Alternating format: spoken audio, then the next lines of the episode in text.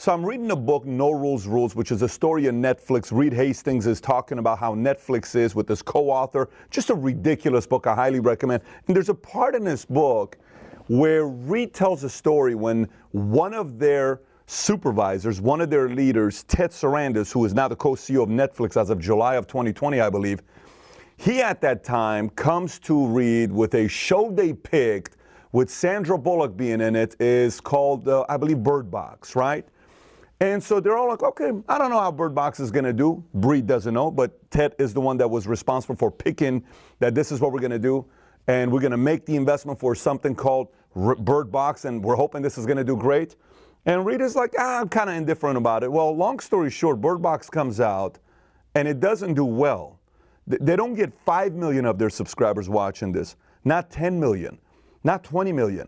45 million in the first week of all Netflix subscribers watch the whole thing. 80 million within four weeks becomes a massive hit, and they get a bunch of new subscribers because people want to watch this show called Bird Box, right? So there's a scene where Reed goes up to Ted to tell Ted, Congratulations. Ted says, On what? He said, I want to congratulate you for picking Bird Box. And Ted's like, Oh, Cool, thanks. He says, Well, congratulations to you as well.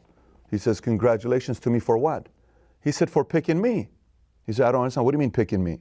He said, You had a lot of other people to hire, but you picked me.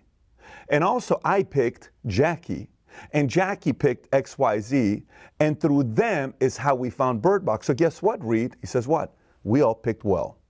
And he sat there, Reed, saying, How interesting in, is this that in life, everything's about picking the right everything picking the right opportunity, picking the right person you hire. Being a great CEO isn't about how smart and brilliant you are. It's you're picking the right people around you. You're picking the right technology. You're picking the right time to invest. You're picking the right time to go raise capital. You're picking the right time when to expand. You're picking the right states to go into. You're picking the right countries to expanding. Everything is about picking. And if you pick accordingly, like if you look at you right now, wherever I was at 25 years old is because of what I picked. I picked my friends at that time. I picked the businesses at that time. I picked the investments at that time. Everything with my life where I was at at 22, 23 years old was based on my choices and who I picked. As life advanced, I made better choices. So if you're watching this right now saying, well, Pat, how does this apply to me? Every aspect of your life. Who'd you pick as a spouse?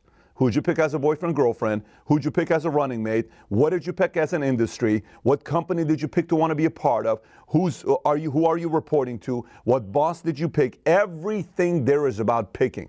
The better you pick and the better a company does, it's, it's a byproduct of a lot of good picks. Just like in draft, when you go into, you know, the NBA draft is going on last week.